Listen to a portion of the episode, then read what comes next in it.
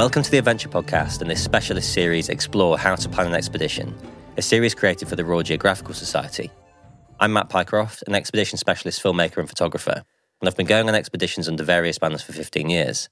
I also sit on the council of the RGS. Episode 7 focuses on ethical fieldwork. In this episode, I speak with Dr. Alasdair Harris on the current state of scientific research and academia, the moral dilemma around travelling for fieldwork and expeditions, and the need for real data. Al also speaks passionately and thoughtfully about the impact of conservation goals on communities, both good and bad, and the importance of meaningful partnerships and local action. Al is the founder of Blue Ventures, a charity focused on locally led marine conservation. He holds a PhD in tropical marine ecology, and his work focuses on developing scalable solutions to marine environmental challenges in a way which makes sense to coastal communities. He's visited some of the world's remotest and wildest coasts and has been involved in multiple RGS supported fieldwork expeditions. Finally, if you're looking for support with planning your own expedition or field research project, then head to rgs.org to begin the journey. Right, let's get started with episode 7 of How to Plan an Expedition.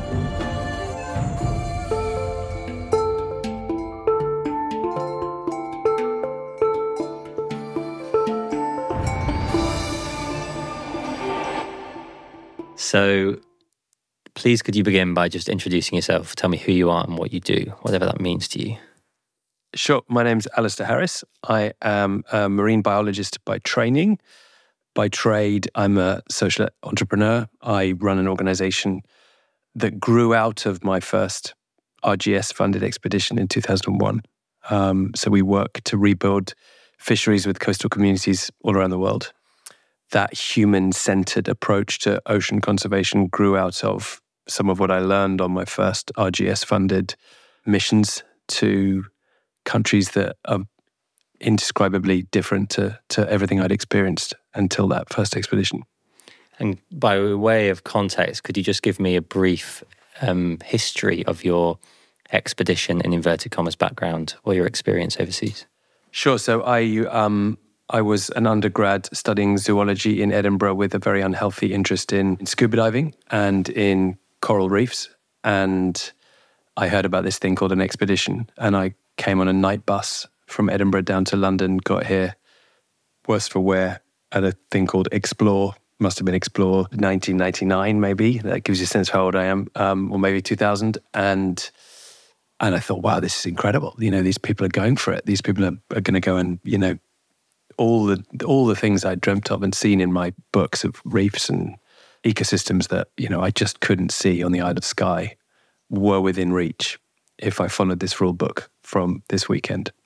So I um, I drank the Kool Aid and I wrote up the, the, the vision. And the vision was to go to an island called Madagascar, which everybody had heard of from a terrestrial perspective because it's the hottest of the hot global biodiversity hotspots. You know, unparalleled species richness, devastating habitat loss, indescribable poverty that's got worse pretty much every year since independence. But the marine realm around Africa's longest coastline was was relatively undescribed pretty much since since the 70s. And I thought of combining that lack of data with my my my enthusiasm for reckless diving pursuits and and the RGS bought it as did the university and made a you know a really reckless decision to back us and sent us on our way where we achieved nothing of any scientific value but enormous amount of kind of personal discovery about what not to do when managing a project, managing a team, leading a team. We very nearly killed ourselves multiple times.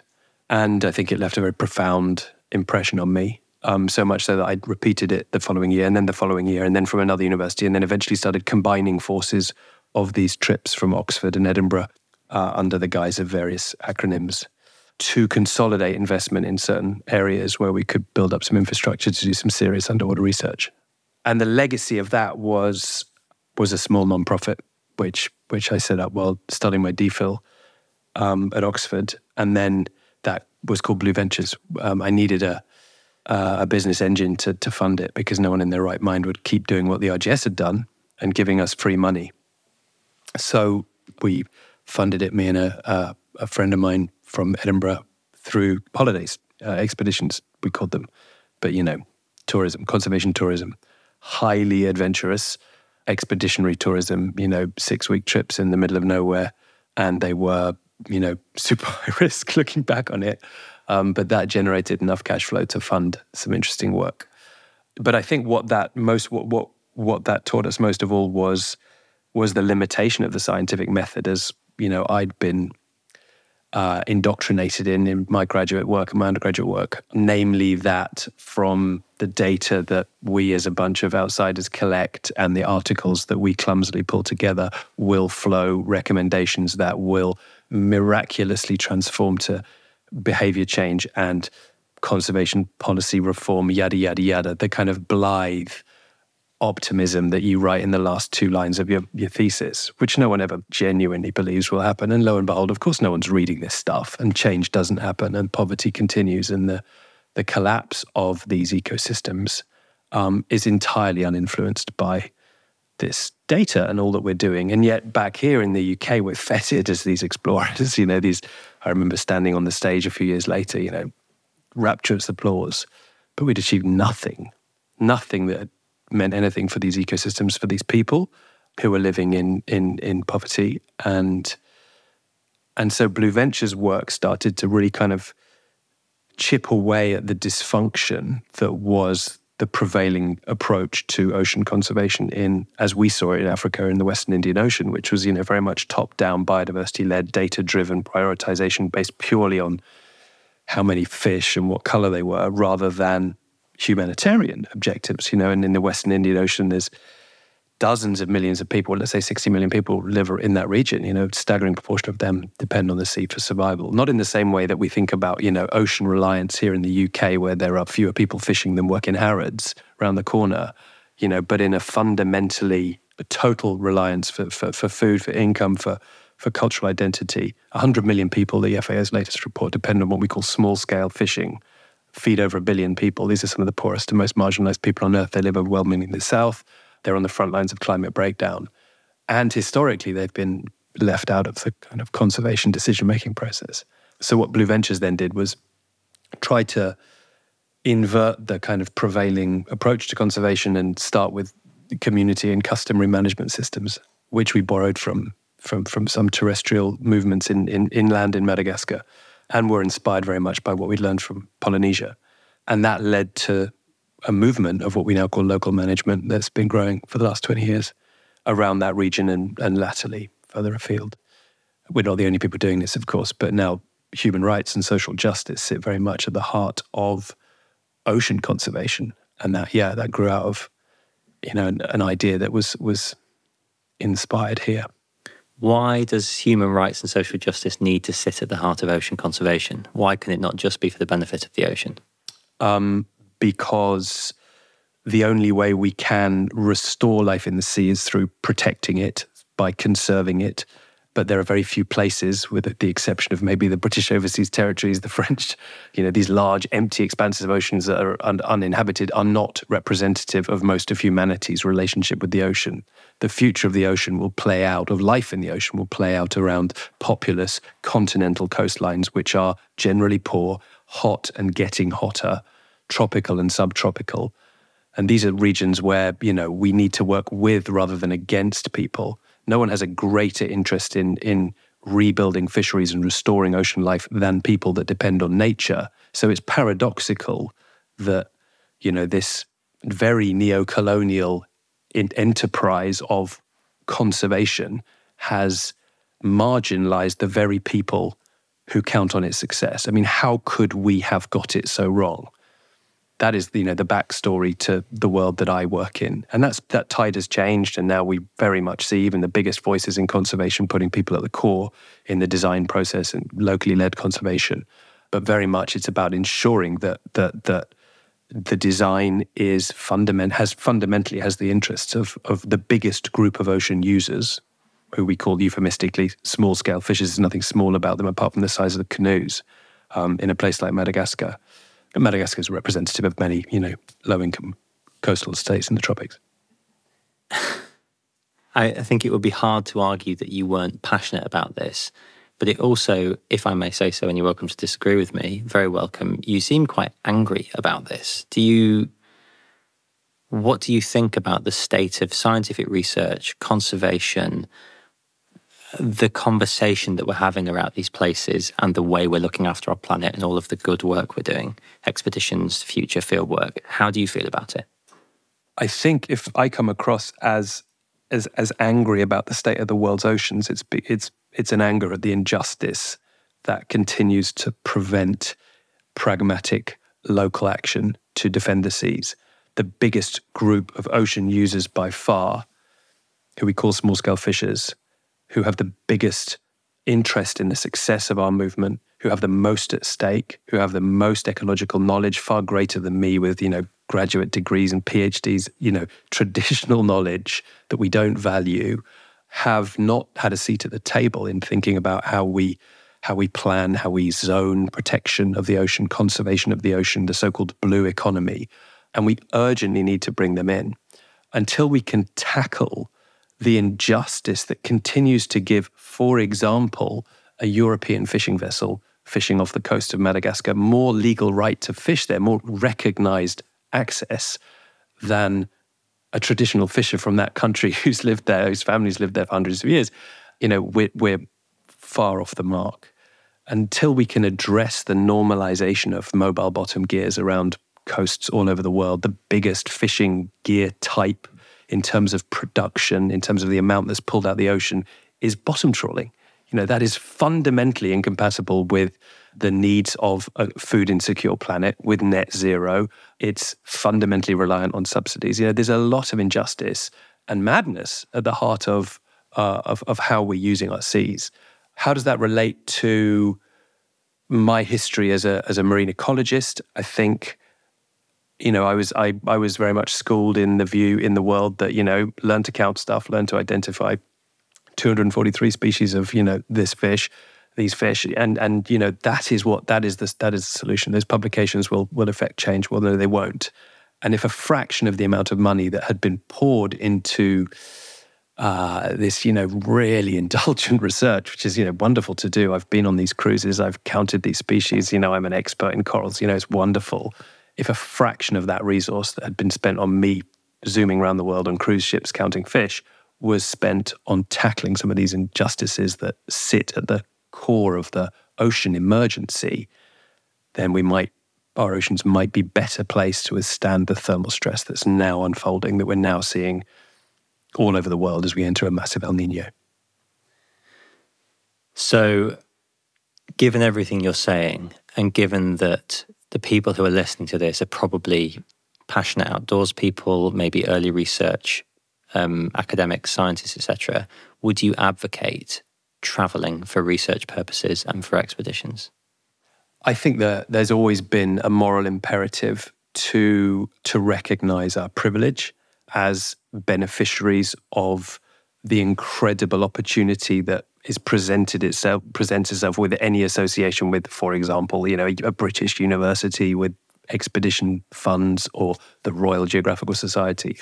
So we've always, and this institution has always advocated for, you know, local partnerships, strong investment in local leadership, and ensuring that research isn't parachute science or extractive or purely for the purposes of, you know, perpetuating someone's academic career in the North. I think, if anything, that has become more shrill, more urgent, more immediate.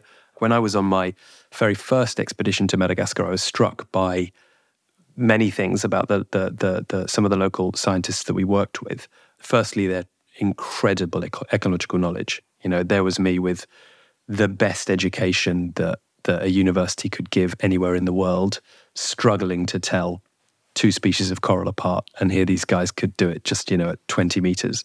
Um, but secondly, some of them, some the, the, the Madagascar's National Marine Institute at the time had no internet connection. You know, that wasn't perhaps unusual back in 2000. Didn't have a boat, had an engine, but no fuel for it. You know, it was it, it and, and, and some of the best ecologists couldn't swim.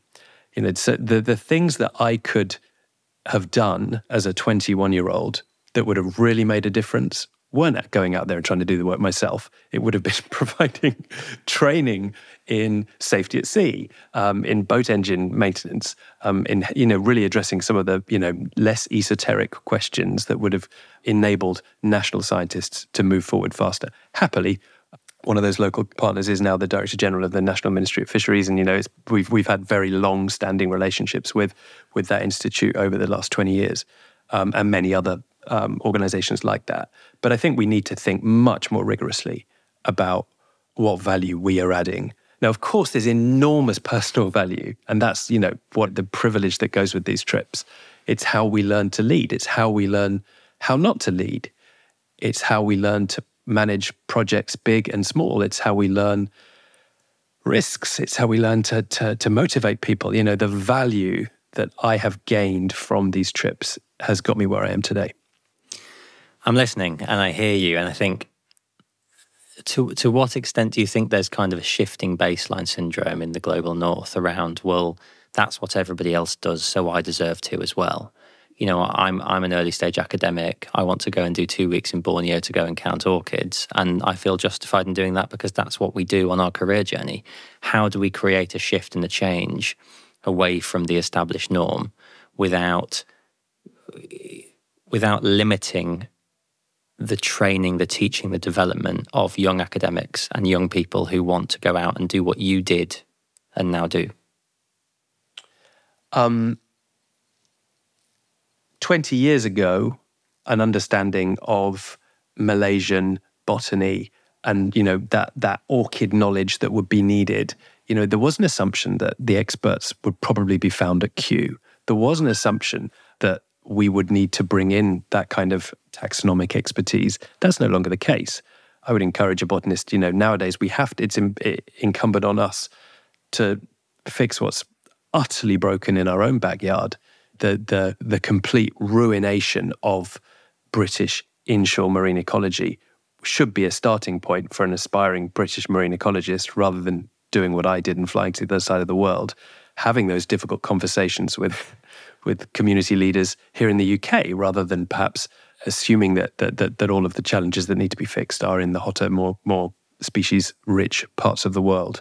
That's not to say that those trips shouldn't happen, but I think our own understanding of how utterly broken our own ecology and natural environment here in the UK is, for example, has advanced enormously in the two decades since I did those expeditions. You know, I think, you know, our own ecological literacy here about the impact of the common agricultural policy, about the impact of, of, of industrial agriculture at scale in shifting the baseline of our understanding on what normal and natural ecology, marine and terrestrial, is in Northern Europe um, has transformed a lot. And as a result, there are many more opportunities now domestically than there are in Borneo. Some of the most incredible, the most incredible wildlife experiences I've ever had. And I've dived all over the world and I've, you know, have been incredibly lucky to see what I've seen. The most incredible experiences by a country mile have been in the UK. Whether that's orcas off St Kilda, whether that's blue sharks off the south coast, you know, and that's just because of persistence and because of you know the dogged pursuit of these of these rare encounters but when they happen and it, it gives me an indication of how much we've lost here that one didn't need to use to fly to to to Sabah to see extraordinary abundance in the ocean but how much do you think that comes down to a communication failure because i think i've certainly been guilty of this particularly as a younger man of looking at the far reaches of our planet in big inverted commas and thinking, well, that's where I want to go to tell those stories. I want to go there to see those things. But actually, as you're pointing out, Britain, the British Isles, UK is a special place. We rank 189th on, in terms of biodiversity globally. We're a massively depleted country in almost every way in terms of our um, biodiversity, nature, ecology. Are you suggesting that there's actually great joy and purpose to be found in working on problems, crises, research close to home that could still be exciting, adventurous, potentially even expeditions. And transformational and can start new movements. I mean, if you look at what's happening with, for example, I'm heavily involved in the work uh, of a charity that's bringing beavers back to the UK, for example, and the impact that we're seeing in the restoration of watersheds as a result of the the the arrival of a species that belongs here and is is is an utterly extraordinary ecosystem engineer and transforms everything, but also the social challenges that come with that. and understanding how dealing with commu- working with communities, working with different farmers, people who might not have the same interests that the nature conservation community might have.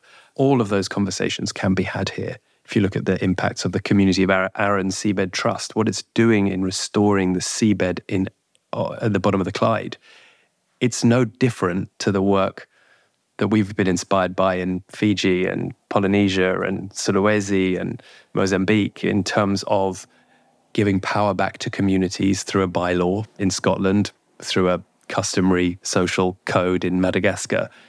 Pretty much the same thing. Local, secure local rights, voluntary, informal perhaps, but within which nature is given some breathing space to recover, amazing data, inspiring to communities to raise the bar, push it further, and raising um, expectations and understanding of what conservation can achieve. So, yes, I think our understanding of what we can achieve here um, has been completely. It's, it's I, am as excited by the potential for conservation domestically and in, in, in, in Europe now as I was 20 years ago when I first went to Madagascar.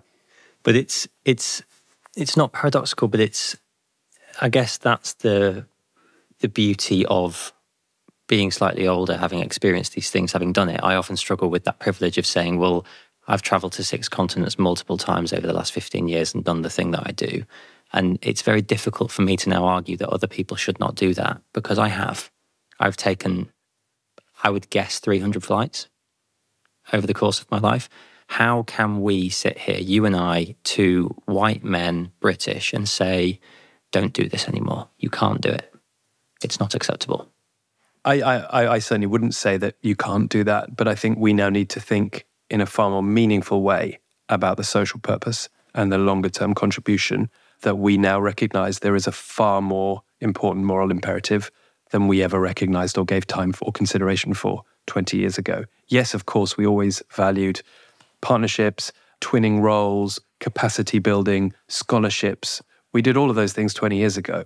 But now we have to recognize the, the opportunity that expeditions present to shift resource to the south, to build partnerships that will not only send us to Borneo, but perhaps send some people from local institutions to study back here and to reciprocate and to develop those meaningful connections. I actually think it means spending, it means longer expeditions. It means a lot more investment in language at the start. You know, no more eight week, 12 week trips. But I think, you know, to be to make a meaningful contribution now, I think, you know, one needs to be fully conversant in local languages and dialects and to be able to build those partnerships in the long term. I mean, it, again, correct me if I'm wrong, but it seems you have quite strong views on modern academia and how it serves the world or doesn't. Is that fair? Yeah, I think so. Yeah. I mean, I work night and day in a sector that's desperately fighting a battle to lose more slowly against a climate emergency that is is almost is too much to comprehend most of the time in terms of the, what the data are telling us. And we have years, not decades, to save the species that we're working with, not just because of their their value as species, which is of course important, but um, because they're the cornerstone of food security for 100 million people, right? This is, you know, and we work with these people um, in around 700 communities in 16 countries, you know, and, and we see what climate vulnerability means. And we know what we need to do to shore up that resilience. And it involves difficult conversations with vested interests. It involves securing the access rights of marginalized populations. None of this is rocket science. It's really prosaic, but it's bloody hard and it requires boots on the ground. I'm only I'm only cynical about, you know, the role that academia has had in applied conservation science, right? So, you know, I mean there's there's you know the, the, the academic model is incredibly important for for just about everything that we need on we de- we depend on whether it's medicine or physics or chemistry or just about everything that's underpinning technology but when it's 3 seconds to midnight on the doomsday clock and we know what we need to do to give those ecosystems a fighting chance of survival against the thermal stresses that are now unfolding and the climatic stresses and the cyclonic activity or whatever studying the sex life of a butterfly fish just seems delusional to me. and calling it conservation science. Yeah. Because nothing that that research output will tell us will affect the course of action that a frontline conservationist or community needs to take to safeguard that butterfly fish, irrespective of its biology. And, you know, that's a difficult conversation for us to have. You know, I mean, that's almost, that's highly irreverent, what I've just said. The pursuit of knowledge for knowledge's sake in a climate emergency now, in some areas now, we've just got to, okay, we, if there's resource to, to, to bring to this fight, it has to go to the front line and it has to go to those communities that have been starved of resource in a, in a sector that has enriched and benefited largely absent northern organizations to deliver a you know sanitized top down model of conservation. And do you think we need to take almost like, I hate to use the analogy, but almost like a wartime approach to what we're currently facing? You know, strip back everything that is superfluous. Of course. But how do you do that, really? How do you get people to do that? Well, you could come and see what we do as an organization. For a start, we're a pragmatic, delivery focused organization. And where we can't do the work ourselves, we get as much funding, unrestricted, similar to RGS support actually, to proximate local organizations who would probably be deemed unfundable by most philanthropic organizations because they haven't got five years of audited accounts and you know certainly can't speak english or respond to an email. Um, but they have everything that we know are the success factors in working with a community to affect change in how people are fishing and using the ocean. Um, and that is they're actually there. Believe it or not that's rarely rarely the case in conservation. They're credible. They've got their finger on the pulse of what's happening in that community. They're locally led. They recognize the role of women in fisheries and in the supply chain in our sector, and so on. And so I'd like to put you under a bit of gentle pressure deliberately to play devil's advocate and say, you know, people out there who want to undertake, as they see it, interesting journeys to go and experience parts of the world and do some good how can they do that in a way that you would deem morally and ethically sound? I think it starts by developing meaningful partnerships with local organizations, the legitimate local actors that should be delivering this work in a you know in a world that didn't require people flying all over the world to make change happen. And I think perhaps in my response to make change happen, I think the requirement to have a meaningful outcome is much more is, is much more present than purely the, the voyage of personal discovery because I don't think that's necessarily acceptable. Now, of course, tourism is, will always exist, and tourism is important, and educational tourism is is an inherently good thing. And if you want to indulge in eh, eh, expeditionary tourism, there's a reason that I called the expeditions business that was Blue Ventures a tourism company. You know, that's what it was. You know, it was a tourism business. It lived to generate profit. Our clients so called volunteers, did some good work. They spent thousands of hours counting fish um, and collected some amazing data, which formed the foundation of zoning plans for some of the first protected areas, locally managed marine areas in the region. But ultimately, it was a business. The primary purpose was to keep the lights on, generate cash flow, to enable an organization to exist and work with communities to do something way more progressive. I think the conservation and environmental sector probably has to, to look itself in the mirror and, and, and rein in very, very significantly. COVID helped us do that, helped normalize digital working, but certainly digital um, emissions are, are, are way too high. If I could go back to your earlier question about what does it mean, what does this requirement to give more back?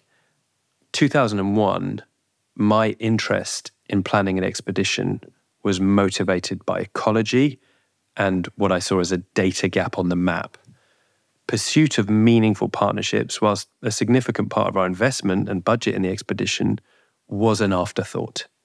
It wasn't the guiding narrative, it wasn't the primary justification. Indeed, I didn't have a, have a conversation or a phone call with anyone from the Institut Halieutique, the National Marine Institute in Madagascar, until I was in the country by which time I'd already had a pretty advanced idea of, you know, the problem that needed to be addressed by my research. Happily, I think we're now in a in an era, thanks to email exists now. It wasn't particularly good then, where we we must have those conversations and we have to recognize that we go to these places at the invitation of those local partners rather than at our request. And it's through, you know, we, we can, I used to stay up half the night in the in the in the university computer lab hammering away at you know one of six whirring machines in the old library in Edinburgh to try to you know work out what the data you know and it was still photocopiers for publications. You know digital immediate communications mean I can now be in touch with you know the minister of fisheries in Guinea-Bissau probably tomorrow having never even been there and find out what he thinks is the priority for mangrove conservation, whether it's the Bijagos archipelago or the Rio Grande de Buba. You know, I, he will tell me, and you know that response. So it's actually a lot easier for us to develop those partnerships, but they need to be front and center in the planning process. And I think that's what's shifted. It's the knowledge that this isn't an entitlement. You know, this is this isn't something that you know we're, we're given. We have to earn that respect and and and and co-design a mission with local organizations, local partners front and center that is really about working out how the incredible resource and opportunity that we bring from this institution can add value in a world that's incredibly unequal and unjust. And as we start to draw this to a conclusion, it sounds like what you're saying if one is considering planning an expedition for scientific gain, really consider at the absolute core of it, what is the purpose? What is the use to humanity given everything we're currently facing? So, November, I think it was 1999, night bus down from Edinburgh. What I, what I was thinking about on that journey as I came to explore was, you know, how can I really have uh, organize an expedition, an idea that is going to be absolutely transformative and have a huge impact on science and ecology and marine ecology in the Western Indian Ocean, preferably southern Madagascar. At no point in that conversation was I asking myself, how can I make a lasting contribution to the local institutions that can't do themselves, even though they're living and based alongside that very coral reef, what I'm talking about doing from Scotland. So I think that that that that today on that night bus, you know, I'd have to be, you know, asking that second question, you know, how can I use this privilege how can I use this opportunity? How can I use this funding? How can I use this, you know, amazing 4G connection in my pocket to, you know, really tackle some of these challenges that have left an institution in the south of Madagascar that's on the front lines of climate change without the resources to do this work? How can I play a role in bringing about the change that will support local scientists and in turn develop some extraordinary relationships that will be with me for the rest of my life? So it, it's a fundamental reframing of how we go about planning expeditions away from, you know, what can this expedition do for me and my career, but rather, how can I use this opportunity to tackle some of these global emergencies, which are emergencies, and in doing so, arguably benefit myself even more. Yeah, I'd actually say that's an incredibly positive, hopeful, and powerful way to end this. So thank you very much.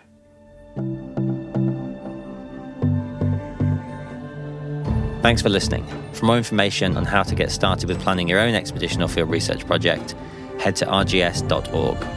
This podcast is hosted by Matt Pycroft, produced and edited by Laura Jaycock for Terra Incognita Publishing, and Shane Winser and Laura Melville for the Royal Geographical Society.